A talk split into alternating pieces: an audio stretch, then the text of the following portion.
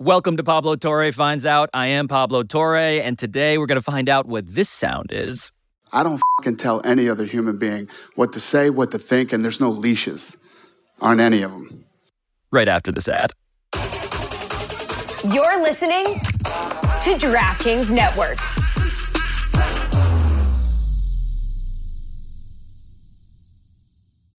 Think you know the Brooks Ghost? Think again. Introducing the all new, better than ever Ghost 16. Now with nitrogen infused cushioning for lightweight, supreme softness that feels good every step, every street, every single day. So go ahead, take your daily joyride in the all new nitrogen infused Ghost 16. It'll turn your everyday miles into everyday endorphins. Let's run there. Head to brooksrunning.com to learn more.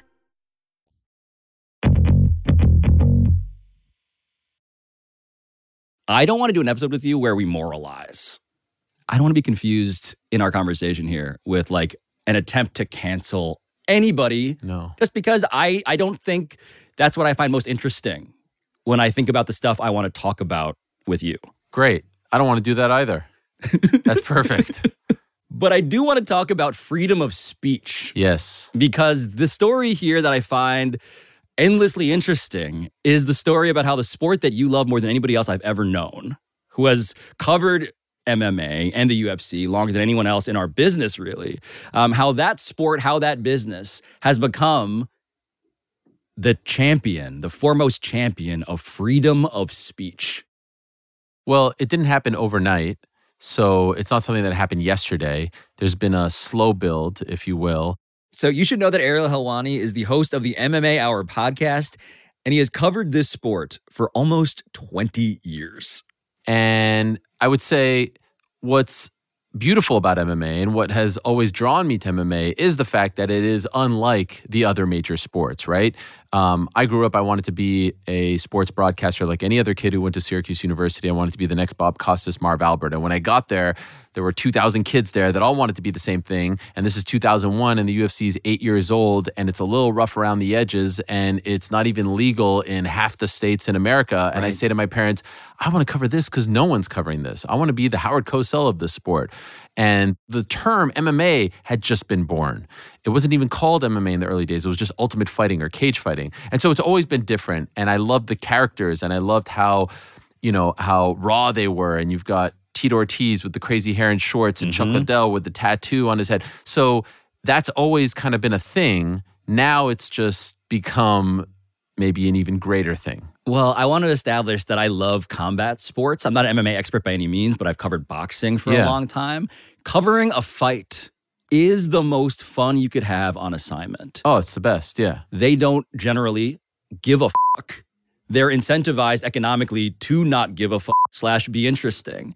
And you get access and you get to see people just truly uncensored in a way that really is a delight to any journalist. they are incentivized to sell themselves, right? Like Victor Wembanyama at this point doesn't really have to do anything other than play to sell himself. He doesn't have to do media. He doesn't have to sit down. Sure, the odd commercial, the odd sit down here or there, but he doesn't have to go and pound the Dude, pavement, right? Shohei Ohtani would not tell us, the public, the name of his dog. exactly. He Like that's the to. level of guardrail Right. around this man, the security around him. And meanwhile, you have a fighter who's like, yeah, come over. Come over. Let me tell you everything. Let me talk to you about mental health. Let me talk to you about my deep dark secrets. Let me talk to you about my My STDs. my SD. Let me talk to you about when I was abused as a kid. Let me talk to you about everything. everything. Like they open up and then some. So it's actually even if I, I was doing an interview with uh, a great journalist named Jeff Pearlman recently, of course. who told me that Sports Illustrated. yes, uh, incredible journalist, and he was telling me like, wh- why should I, as a journalist, care about this? I don't really like fighting. I was like, even if you don't like fighting and you just love stories and personalities, it's a dream world for you.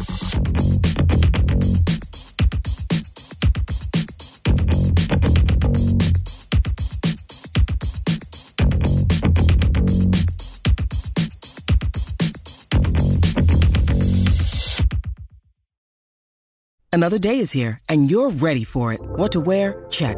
Breakfast, lunch, and dinner? Check. Planning for what's next and how to save for it? That's where Bank of America can help.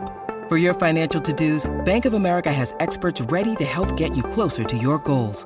Get started at one of our local financial centers or 24-7 in our mobile banking app. Find a location near you at bankofamerica.com slash talk to us. What would you like the power to do?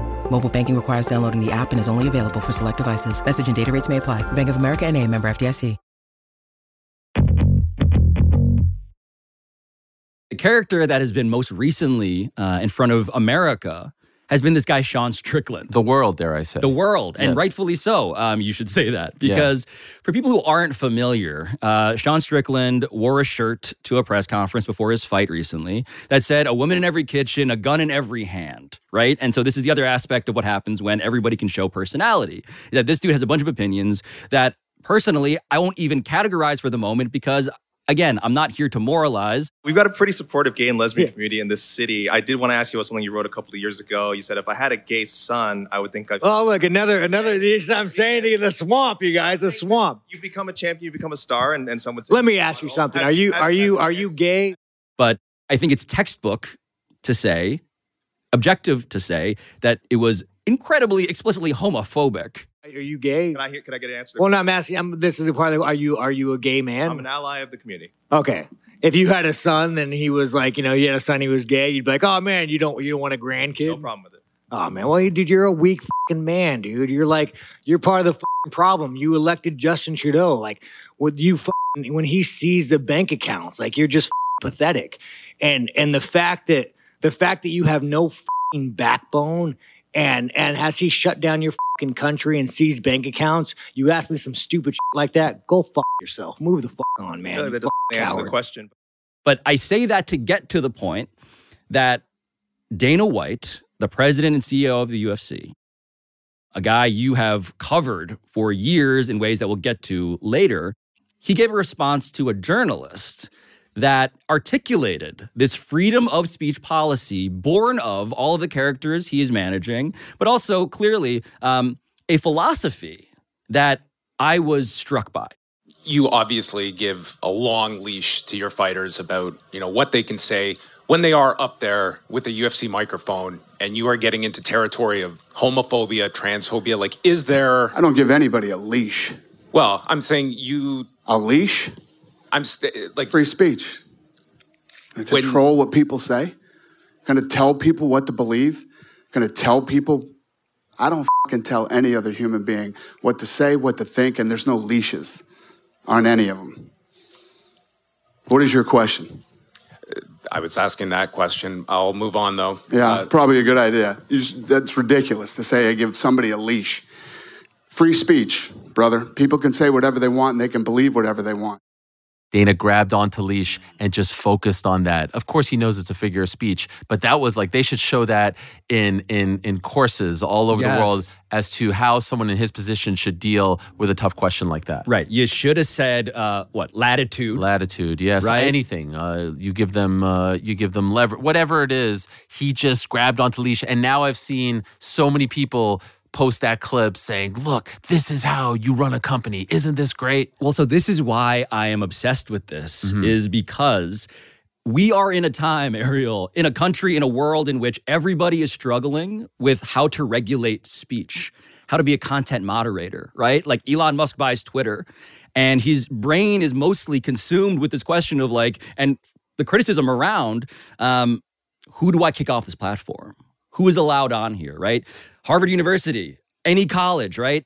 The the debate is about what's acceptable to say, mm-hmm. right? This is a laboratory of democracy, academia. What are we allowing people to actually say? Does calling for the genocide of Jews violate Harvard's rules of bullying and harassment? Yes or no? It can be, depending on the context. Does not depend on the context. The answer is yes, and this is why you should resign.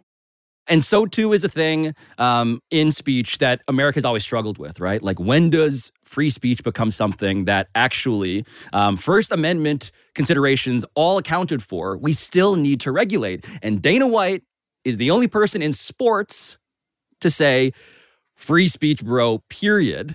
I'm the head of this organization. I am not punishing anyone. As he said, I'm not punishing anyone. I have not told a single human being what to say because free speech, comma, bro. This is obviously an MMA story, but to your point, it's a much larger story, right? Because it's affecting us on a daily basis, every walk of life, every platform. In fact, just yesterday, Dana White joined none other than the platform of failed Republican candidate Vivek Ramaswamy to talk about how we all need to just stop being so afraid of free speech. More people like us need to stand up. Yeah. And talk about this because there's a lot of people that feel that way. But for some reason, this whole cancel culture and all the other bullshit that's flying around right now, where if you say anything that anybody doesn't like, they're coming after you. You know what Shut I mean? up, sit down, do as you're told. Hundred percent. Uh, I just I feel like it's it's the beginnings of that changing a little bit. Yeah, Do you feel that? oh, yeah. It's the beginnings. I think we're on the we're a hair's trigger away from you know, everybody's tired of hell this. with this. Everybody's tired of this bullshit. as it pertains to MMA um, and Dana White, this has been a conscious effort on his part over the last few years, and I would say probably dating back to 2016, where it has increasingly become this stance. And it's a stance, I want to be clear, that has become this rallying cry for a whole swath of American culture now. Yes, Because finally is- someone someone says it. It's very smart and calculated. But what I want the audience to understand is when he sits there and says, I don't police speech, I don't tell grown men and women what to say, and I've never done that, it's actually not true. So we got to talk about pre 2016 then. Yeah. Because these examples are things that I was not familiar with before I started researching this story. But you, as the interlocutor interviewing Dana White, you were the guy to whom he was articulating some of this policy. Yeah. How would you describe what his policy used to be like? oh, his policy was actually quite clear. Like, you can't go around offending people. In fact, I would say his policy was keep it to yourself, right? There was once a time in 2015, a fighter named Yoel Romero won a big fight in Florida, and he is of Cuban descent. What happened to you? Wake up, USA! Go! Go back for you, go! Go for Jesus! Not forget Jesus, people! And so, still to this day, we don't know if he said, don't forget Jesus or no for gay Jesus. We still don't know. He has not made this clear. And he got a huge amount of backlash afterwards. And Dana White, in an interview with me, which is still on YouTube, said, just leave your, your religion to yourself. No one wants to hear it. You just won the biggest fight of your career, you know? Um, America doesn't want to hear your thoughts on Jesus. And, you know, keep that stuff at home religion, politics, all that stuff. When you're out there fighting and you're being interviewed, they want to hear about the fight. It's awesome that you love Jesus. Love Jesus all you want. Just don't have to do it publicly.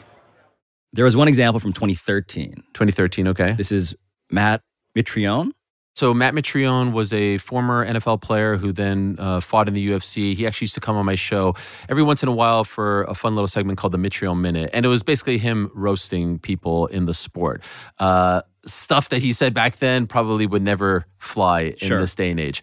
And there was a fighter named Fallon Fox who was a transgender fighter who was a really big story at the time. Everyone was doing stories on her. A And- trans woman. Yes, and uh, he went off like it, it was it was pretty intense. I check his fight videos and holy shit, I have not seen a man beat a woman like that since Chris Brown beat Rihanna. He was a man. And six years of taking performance enhancing drugs, you think is going to change all that? That's ridiculous. That is a lying, sick, sociopathic, disgusting freak. He got suspended. Um, and the UFC put out a statement and he had to apologize. And so this was, I believe, April of 2013. It was shortly thereafter, me talking to Dana White about it all. And as you can see, he's talking about a UFC fighter and he's saying, like, no, there's a line, right? You can't go there. I know that there was a lot of talk, free Mitrione and all this stuff with the fans, and it's freedom of speech and all this stuff. That's absolutely ridiculous. Uh, work at any company anywhere in America and go out and say ignorant, stupid stuff publicly. Even on top of that, say it publicly on a, in a big, you know, a place where people can go read it, read it or hear it publicly and see what happens to you, you know. And uh, you know, it's like, oh, we agree with what Mitrione said. Well, you can agree with what, what Mitrione said, but he, he, called her uh, a disgusting freak, and you know, compared uh, her to Silence of the Lambs and things like that. There's a way to voice your opinion without sounding like a bigot. You know what I mean? He's saying exactly the thing that he was roasting the reporter for beginning to attempt to say about latitude and leashes and, and Which, about, by the way, I thought that was a very good answer. I've not seen that clip in quite, that was like 11 years ah, old. dude, that I was, was a perfect answer, right? startled. When I saw that, I was like, is this a deep fake? Right, right. Like Dana White is doing a coherent job of saying a normal workplace policy found in anywhere, any company in America. yeah. And and so the reason I I point all of this out is to say it didn't used to be like this. No. And now it is. Yes. And so when it comes to the question of what is the difference in incentive, in motive, in rationale, why has it flipped?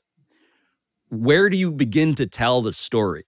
You've done a great job of getting us to this point, and you've just exemplified why you are such a great journalist. Because on my show on Monday, I was trying, I, I don't try to be Mr. Journalist or try to big brother other media. And I kind of actually hate when media critique media that are sitting in that room. That was three o'clock in the morning. I'm at home, they're sitting there. It is tough to be in that room with Dana White. He is a strong willed, intimidating fellow. 100%. And so I don't like to say, like, you should have said this, you should have said that. But what I said to the audience and indirectly to the media is you're asking the wrong question. What they continue to ask Sean Strickland, Dana White, and others is where's the line? How do you police this? What do you need to do? What do you say to your fighters if it goes too far, et cetera, et cetera? That's not the question to ask anymore. The question has always been what has changed? Yes. What's the difference? Why did you police others? Why did you suspend others? Why did you have an issue with it in 2013 and 14 and 15 and don't have an issue? It is black and white now. I have no issues. Say what you want. Free speech, brother. No. So to me, I just want to know what has changed. Right. What's the difference? I would love to know that psychology. I want to frame this as a matter of incentives. When Dana White is cleaning up and manicuring the edges around this sport full of characters who will say anything, and sometimes they say things that are transphobic, homophobic, et cetera, and he's like, we're punishing this. That feels like, from afar to me, as a thing you do because you want what you had perceived as the mainstream. You want them to think MMA could be in our corporate family. MMA could be a Disney partner. MMA could be in a household. And so, what do we got to do? We got to clean up, get a haircut. And I'm wondering how obvious that was to you in retrospect or at the time. Incredibly obvious because it wasn't just that. It wasn't just saying the things that he was saying, which I honestly thought was sincere, certainly at the time. It was uniforms, instituting uniforms. You know this as a boxing guy, right? Fighters don't wear uniforms. Fighters are supposed to be themselves. Mike Tyson came out with black shorts and black boots and with a towel over his head. Uh, Like I said, Tito Ortiz and Chuck Liddell, they all had very unique looks. But in 2015, they cut this deal with Reebok and everyone had to wear a uniform. So sponsors are gone, unique shorts are gone. And what they told us at the time was we don't want the sport to look like NASCAR. We don't want the sport to be like all everyone wearing different things. Like look at the major sports, look at the NFL, look at the NBA. Everyone's wearing uniforms. We're a major league sport. The other big thing that they did around that time was sign this deal with USADA, the United States Anti-Doping Agency. Yes. Oh, we don't let people juice around here. We are regulated by this incredible entity that oversees the Olympics and all sport true blue uh clean anti-doping that's what we're all about you know An I mean? American institution Yes. that regulates other legitimate American institutions. Yes, so they were putting this all together again, uh, sincere or not, in order to make this into a nice, neat, mainstream corporate package to eventually sell it off and and all make a lot of money. Now, Dana White, for those that may not quite understand, was a part of that sale, meaning he owned at the time approximately nine percent of the company. So two brothers, Lorenzo and Frank Fertitta, owned the majority of the company. The Abu Dhabi government owned 10%, and then Dana owned the other 10%, uh, give or take 1% here or there. And so he made a killing. But part of the deal, um, which was initially around 50% to Endeavor and other um, investors, now Endeavor obviously owns the vast majority of it, was that Dana White has to stick around. Uh, and so now he gets another percentage of the company and a salary and whatnot. So for those un- not understanding, 2016, he's a part of the sale. He makes the killing. The Fertitta brothers leave, but he sticks around and he's still, you know, with the the the company under the same role. I would like from you, though, Yes. the articulation, because you have unique insight into this. How different the business of UFC, as I, I literally mean this as a financial concern, as a worldwide phenomenon, You talk about the growth being tracked since you were in college, Yeah, right? yeah. What's the difference between UFC as a product, as as an audience, as as a financial money making machine, before and after, right? Like how big is UFC Yeah. now versus what it used to be? Oh, it's gigantic now. And really, the turning point is the summer of 2016. In the summer of 2016, July of 2016 to be exact, the UFC is sold for $4.025 billion. At the time, an astronomical number. No sports entity had ever been sold for that amount. In retrospect, it was a steal, right? Mhm. If it's sold today, it's probably 10, 11. Just look at yeah, WWE, like right? an NFL team plus a little. Exactly. And so shortly thereafter, Dana, like literally a week or so after, Dana White's first appearance publicly is at the GOP convention on behalf of his friend Donald Trump, who has been a longtime supporter of combat sports, pro wrestling, boxing, and MMA, who would host events at his uh, casinos in Atlantic City and whatnot. And he went up there, and it was a bit of a departure for Dana White because he had always been like the guy who said like keep politics out, keep religion out, keep these controversial takes out. What's up, GOP?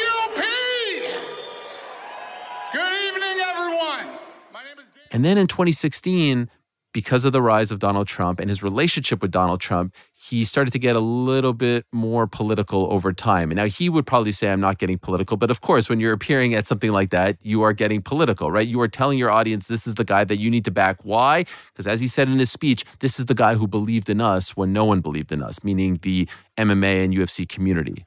Nobody took us seriously. Nobody. Except Donald Trump. Donald was the first guy that recognized the potential that we saw in the UFC and encouraged us to build our business. He hosted our first two events at his venue. He dealt with us personally. He got in the trenches with us, and he made a deal that worked for everyone. On top of that, he showed up for the fight on Saturday night and sat in the front row. Yeah, he's that guy. He shows up. That happens in 2016 and obviously donald trump becomes president and that's an amazing ally to have and he's on planes with him and the venn diagram between the two worlds is starting to get even bigger. That little part in the middle whatever the hell that part is called is starting to get bigger and bigger right? The mma world or the ufc The world overlap. and- yes the Yes. overlap. 2020 everything changes. What changes in 2020 covid happens. And what happens? Everyone else shuts down if it was up to Dana White, he wouldn't have shut down one single event, one single weekend. He would have kept going. The first event that shut down was in late March of 2020. He wanted to keep going. He tried every which way to keep going. He found um, a Native American um, reservation uh, in the United States, in Oklahoma. He found another one in California that were, you know, not beholden to the same state rules that he was going to hold events. Eventually, in mid-April of 2020, Disney said stop. Disney being, you know, the parent company of ESPN, his broadcast partner said, stop, we need to take a breath. That only lasted three weeks. And then early May, they hosted a series of events in Jacksonville in an empty arena. They were one of the first sports entities on the planet. remember this. That were hosting events. There's no sports There's literally nothing. for you Yes. guys and uh, Korean baseball. Exactly, exactly. it was huge. It was gigantic. Honestly, for the sport, for for the careers of people covering the sport, etc. And Dana White took the chance at the time. He said, "I'm going to be first. I'm going to, you know, keep the show rolling." And what it did was it made his sport exponentially popular because a people who were bored watched the rise of sports gambling right people are now saying like "Ah, i got my parlay saturday night i've got eight hours of entertainment when there's nothing going on huge right and because of the people who thought covid is a joke. This is all a joke. This is the one guy who's spitting in the face of all of this. This is my guy. And because of the momentum from all of that and the support from all of that i think what he realized towards the end of 2020 was oh, okay, th- there's a lane here and there's an opportunity to be the voice and the sport of this entire community that maybe feels like the other sports entities are not serving them or in line with their beliefs. The overlap becomes more and more his business. Mm-hmm. Former President Donald Trump watched the Ultimate Fighting Championship in New York on Saturday alongside Kid Rock, Tucker Carlson, and UFC President Dana White. Of course, Joe Rogan was at the event as well. The former president's appearance created a buzz on conservative social media. Conservative commentator and host Benny Johnson wrote on X, My politics is whatever this is. And so what does all of this say about who UFC considers to be in their demographic, in their audience, right? Like that's to me where this all sort of lands is, oh, at the very least there's a clear message.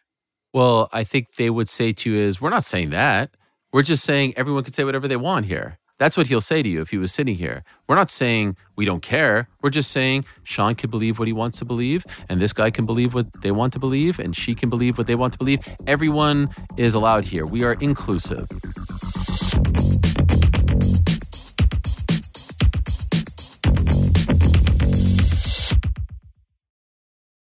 When you need mealtime inspiration, it's worth shopping Kroger, where you'll find over 30,000 mouthwatering choices that excite your inner foodie. And no matter what tasty choice you make, you'll enjoy our everyday low prices, plus extra ways to save, like digital coupons worth over $600 each week. You can also save up to $1 off per gallon at the pump with fuel points. More savings and more inspiring flavors make shopping Kroger worth it every time. Kroger, fresh for everyone. Fuel restrictions apply.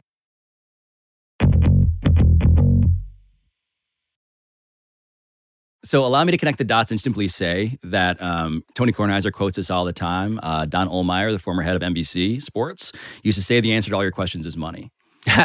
and I would like to defer to following the money here just to point out that this is good business. Yeah. Free speech absolutism is good business now. It wasn't before.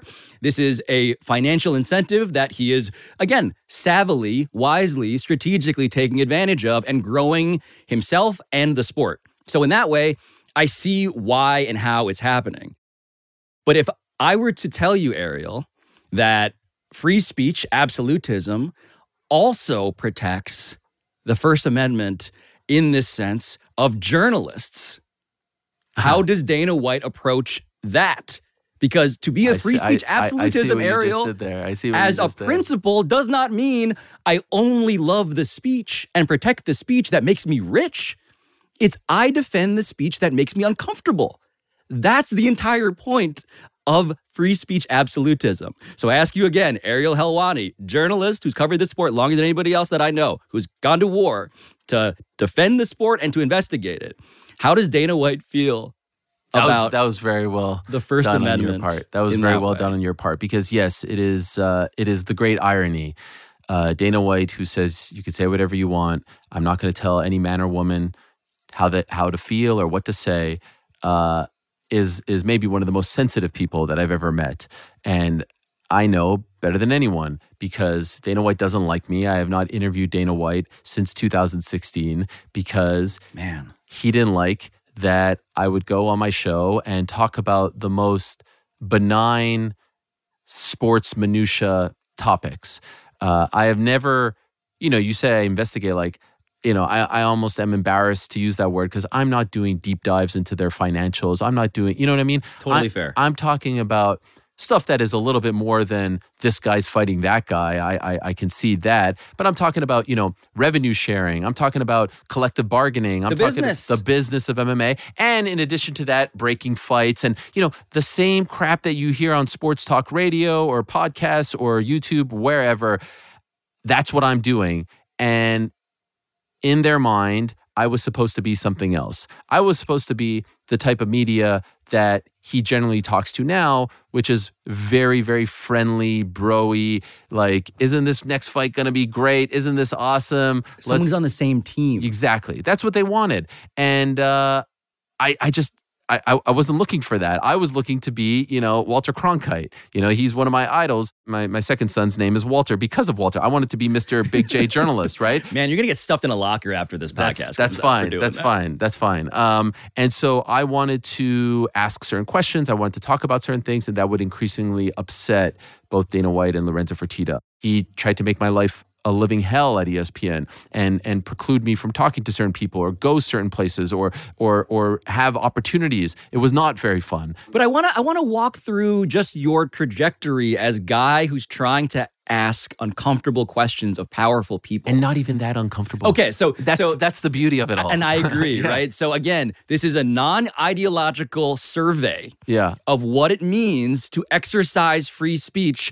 in a press conference at a fight like this. Question for Nick, right over here. Uh, to your left, right? Going to ask you why you weren't here yesterday and what happened and whose fault was it. There you go. Th- th- Thanks, Dana. I know you, man. Appreciate it. I, I would have liked to make it. Just one more question. You said you got in late on Tuesday night. Was it because of uh, you know, Ariel, the- yeah. he's here. Okay, I'm just He's just- here. He's here now. All right. You got any questions about the fight? Obviously, it was a big story. Yeah, We- he's here. Spoke about it. He's it's, here it's a part of the story. I understand. and- Which and, part of what story? Of this fight, a lot of people are interested in watching this press conference to see if Nick was going to show up because he wasn't there yesterday. So we would. He's just here to today, and I guarantee you he'll great. be there tomorrow at the weigh-ins, and I guarantee you he will be there Saturday. No one's doubting that, but just wanted to get the reason You why. You want to antagonize him. You want to aggravate him and get him pissed off. That absolutely not. totally the truth. That's Asking why a I knew what your question was right when I called it, right when you picked up the microphone. You never even ask questions first. You usually hang back and wait. Oh, you Right. had to get that Wow. first question. You knew what you wanted. to God forbid You I want to piss ask- him off and aggravate him. Would you have any questions about the fight? Not right now. Okay. So explain what that was. Yeah, that was actually my hometown of Montreal. Uh, UFC 158, a highly anticipated fight between Nick Diaz, the guy sitting uh, to his left, and Georges St. Pierre, the pride of Montreal. And Nick Diaz is one of the great characters in the history of the sport and uh, someone who kind of walked to the beat of his own drum, very anti establishment. And, uh, you know, at times a thorn in the side of promoters because he didn't like to play the game. He didn't like to show up on time, make the flights, et cetera, et cetera. So for this gigantic fight, title fight, uh, Nick didn't show up when he was supposed to show up. He missed his flight. And then there was some type of rumor, didn't come to the open workout on Wednesday. This is the Thursday before the fight. Um, and so there was some talk like, is this fight even going to happen? This is like a multi, multi million dollar fight. It gigantic, like sold out Bell Center. And so everyone was waiting for this press conference. And uh, obviously, I, I just wanted to know what happened, why. I wanted to hear from him. And so it's so fa- I haven't looked at these clips in quite some You look time. great, by the way. I appreciate now or then. Uh, well, okay. There I was wearing a suit. yeah, now too. Well, this was all part of my thing. I was, uh, you know, I was trying to be, you know, very professional and. and you wore black tie to this press conference. Yes, for some reason. I'm not quite. here I am in a Bret Hart hoodie. But Wow. you took it. But the point being, How the mighty have fallen. you took all of this seriously. Very seriously. Yes, this was my job and uh, I love it and I still love it. And people would say to me, Why do you ask these questions? Why do you try to piss them off? Why do you try to make them angry? And I'm like, No, I'm not trying to do that. I actually have great respect and admiration for these people. However, I do feel like it is my duty because I'm there, because I have the privilege of holding that microphone and there's probably hundreds of thousands of people who wish they were in that spot. I do feel like I have a duty to ask the questions that need to be asked. Well, it's it's this thing of if you want to be taken seriously as an institution, a sport, a college, part of being in a democracy is that you get asked serious questions.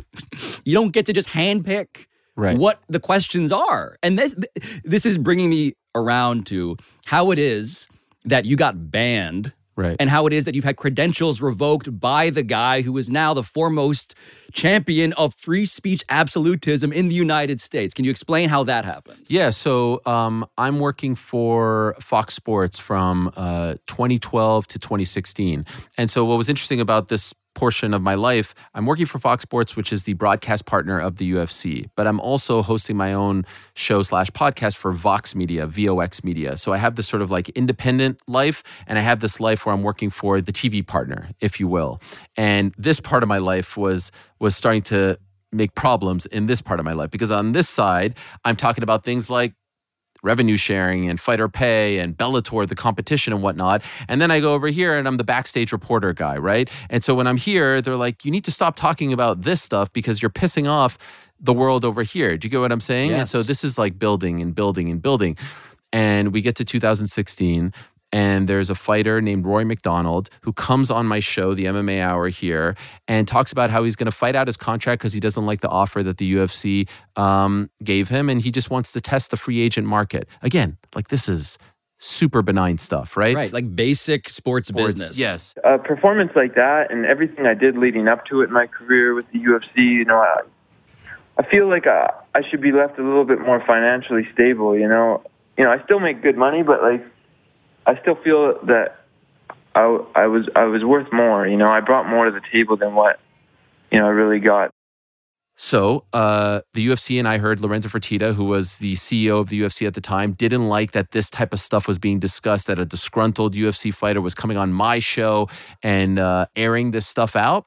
uh, he called uh, Fox Sports. He called my boss, George Greenberg, and said, You need to get rid of Ariel. And uh, George called me uh, that night and said, You're out. They've asked for you to be removed. You are out. And that was, it was like a two minute phone call. And that was devastating because this was a TV job. There aren't a lot of mainstream TV jobs in the sport. It was a huge blow. And so, being the kind of person that I am, I, uh, I don't like to just kind of like sit in the corner and, uh, you know, lick my wounds. I say, all right, I'm not beholden to anyone anymore. The shackles are off what am I going to do? I'm just going to go and break every single story that I could possibly break. And I was obsessed. I was obsessed with breaking every single story pertaining to the UFC. Now, again, benign stuff. I'm not digging through financials. I'm trying to find out who's fighting who, what's the main event for UFC 200 that was coming up that summer, et cetera, et cetera, et cetera. And I was doing a pretty good job. I was doing such a good job that the UFC was convinced that I had a mole in the company that was feeding me this information. So they would walk into people's offices, close the door, and say, hand me your phone and see if there was any conversation. They would put on uh, conference calls and talk about fake fights to find out if there was someone feeding me. They believed that I was logging into these conference calls and, and not announcing myself and listening to their conversations. On my life, none of that ever happened. You know what I was doing? Journalism. I had sources. I had people that wanted to Making talk to me, calls, finding out stuff. Yes, that's it was very it was very easy. So fast forward June of 2016. So got let go March. Three months later, usually I'm breaking the news, you know, at my house, uh, going for a walk with my kids, etc. This time I'm in the media room at an event, UFC 199. I'm at the forum in Inglewood, California. So I'm like sitting in their house. I break the news that Brock Lesnar is coming back. Yes. Big bad Brock Lesnar, who had left the UFC and went back to WWE and was a gigantic superstar. I didn't have the fight. I knew the date, I knew the the card, but I didn't have the opponent. But it was gigantic because no one saw this coming. So then I'm sitting in the media room and I start to hear that people are upset. And someone in PR says, Dana wants to speak to you. I say, no thanks. Um, I'm not going. They come back like three or four times. Finally, around the co main event, they say, you have to come back. And so they escort me to the back. It's a short walk. I ask my cameraman to come with me, not to film it, but just as backup because I had no idea what was going to happen. And uh, Dana's standing there, black shirt, black pants, hands on his hips, and says, You're out. You're done. You're banned for life. And the initial thing that he said to me was, Lorenzo put a bullet in your head. Your career is over. I remember thinking at the time, like, damn, that's a weird analogy to make, but okay. And then what I said to him was, What did I do wrong? Did I get the story wrong? Because at the time, by then, they had actually officially announced that he was coming back. Did I get it wrong? No. He said, Oh, you were being selfish. You ruined the surprise, all this stuff. I'm like, Man, ruin the surprise. Like, everyone's excited about this. What surprise? You know what I mean? Then I said to him, What's the difference between what I did and what Woj does Schefter? I specifically mentioned those two guys. There was no response. It was get out and you're being escorted. So they took my credential off my my um, you know my my neck and walked me out and there I am standing in the parking lot of the forum uh banned from the UFC. So, so to be clear, right? You don't work for the UFC. No, I cover the UFC. Yeah. but they grant journalists in ostensible respect of what it means to again exercise freedom of speech credentials to ask questions and to cover and to write about and and do all this of chronicle their sport and so what they're saying is uh, you are no longer allowed and how long does that ban last 48 hours that lasts. Uh, I was I was very uh, rattled by this experience. I went to my hotel. i mean it's a sad mental image yeah, no, it was. It, and by the way, you in a parking lot ostensibly you know dressed as you do Yeah, no, it, it it was it was uh it was definitely an uneasy moment, and I on you know I kept thinking about the bullet in the head thing. You know, I'm a neurotic Jew. I go to my room, I pack my bags, and I go to LAX, and I sit there for eight hours. I mean, at this point, it's like 11 p.m. My flight is at 6 a.m., and I just sit there. I just Why?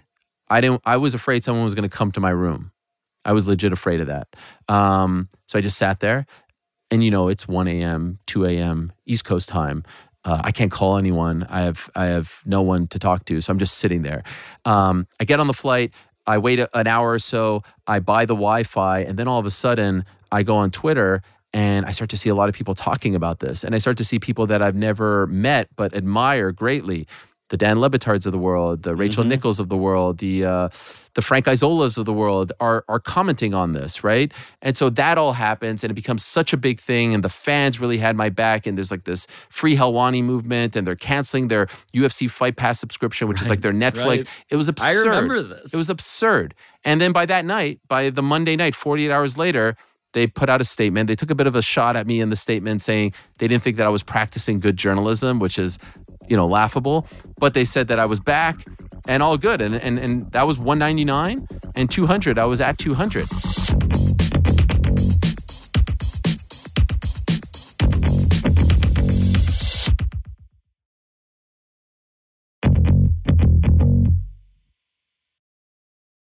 Now, the lingering, um, let's call it tensions between you and Dana White, though, that persisted to the point where I would see him pop up on, you know, shows like Pardon My Take and say stuff like this.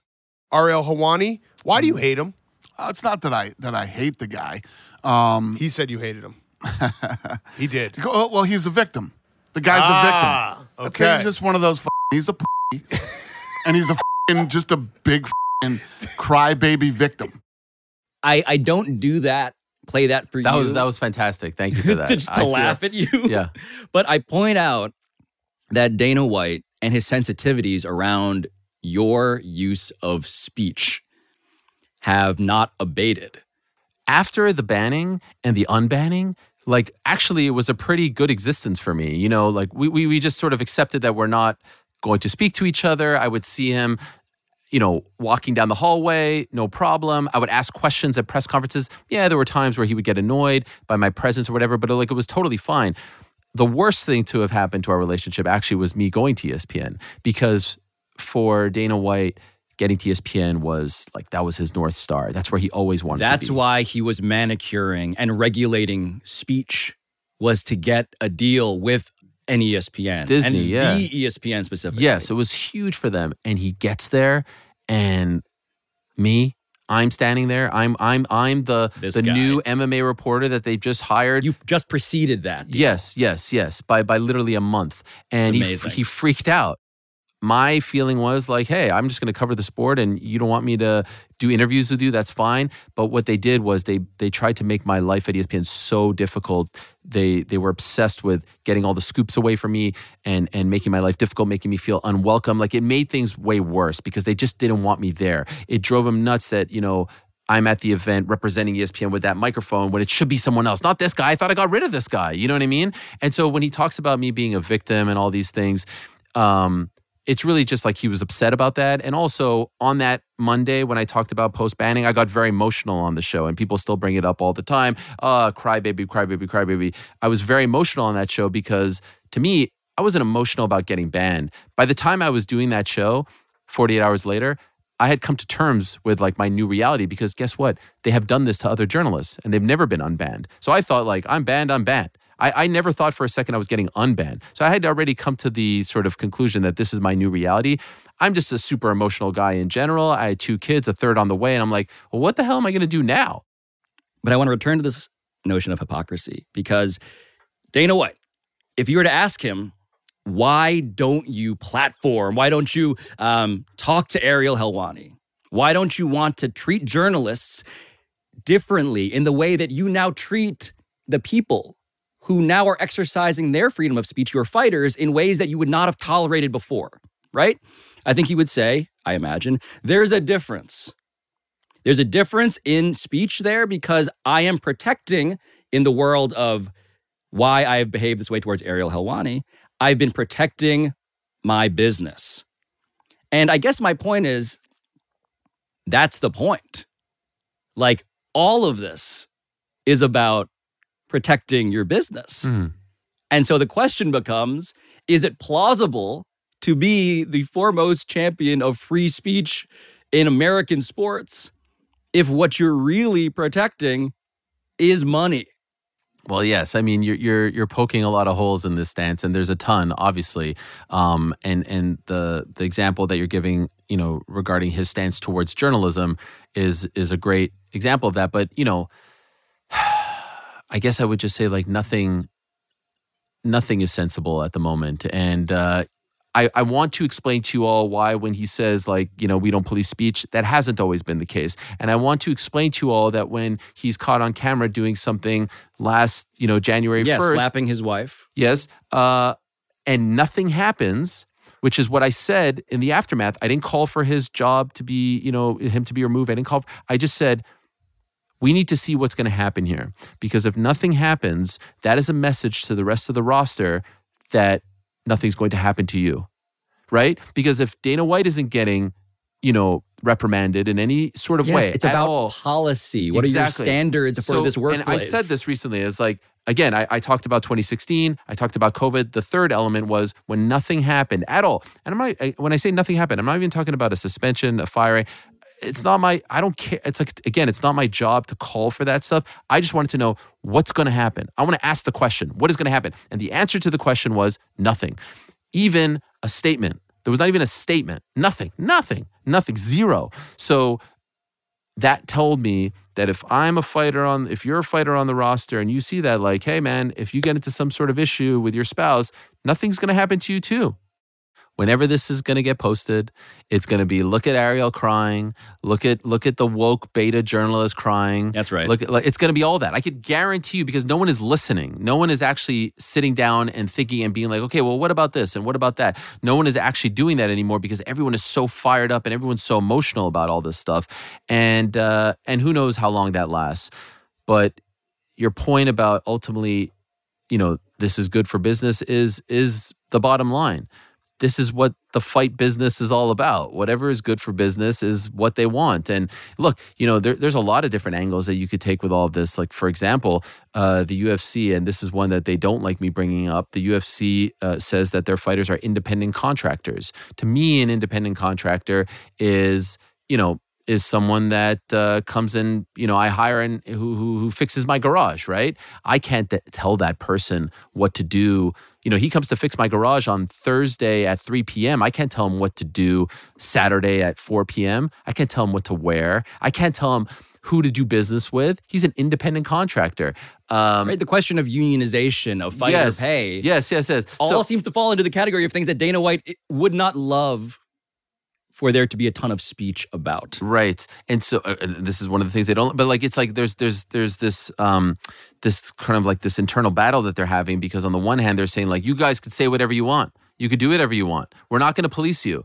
But those same independent contractors can't go and fight for anyone. They can't do X, Y, and Z outside of the UFC. They can't wear whatever they want. Oh, because Ariel, because that's business. You don't understand. Ah. See, this is a that's a business concern. And my point here is simply to say that no one in America who runs a company or institution like this, a college, a sport, anything, is actually about free speech, comma, bro. Right. You have other interests. Yeah. And it's convenient sometimes to say I'm in favor of free speech. It's inconvenient in all of these ways. And what I'd like for you, uh, maybe, is to, I don't know, send Dana White this episode and be like, how, how many years has it been since you've talked to him? Uh, uh 2016. So I, we're approaching 8 years. Okay. That blows my mind by the way. Me too. Yeah. It just feels like the guy who loves free speech might want to hear from the guy who No. has been trying to exercise it. He he listen, I believe this strongly and uh you know, he can maybe prove me otherwise. If I walked out of this building right now, if I walked out of this building right now and got hit by a bus, I think he would celebrate. I think his disdain for me runs that deep. When I announced that I was leaving ESPN, I got a text from an unknown number, and I know it was him saying, I told you we'd get rid of you. Haha. And like, so this guy is is rooting for my demise. They just want to believe that I did something, but there is nothing. There's nothing there. There is no smoking gun. There's no story. There's no salacious. There's no nothing.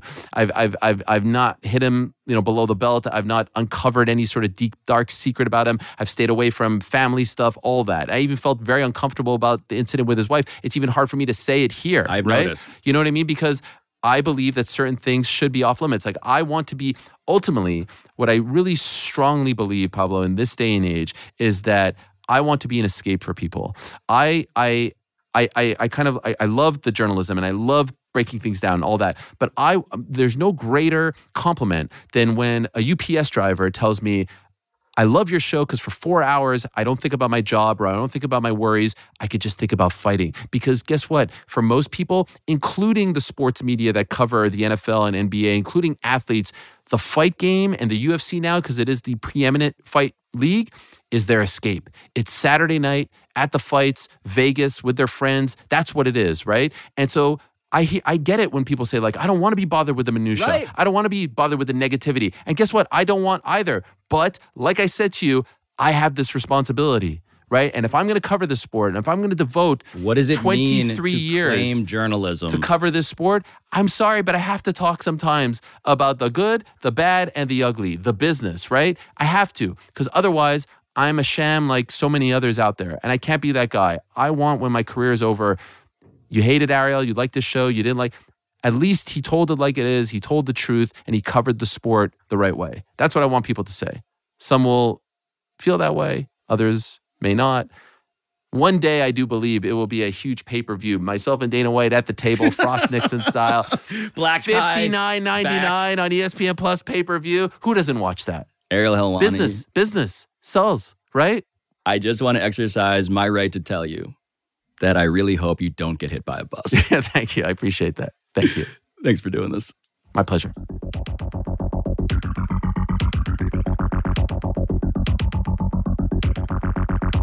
This has been Pablo Torre Finds Out, a Meadowlark Media production. And I'll talk to you next time.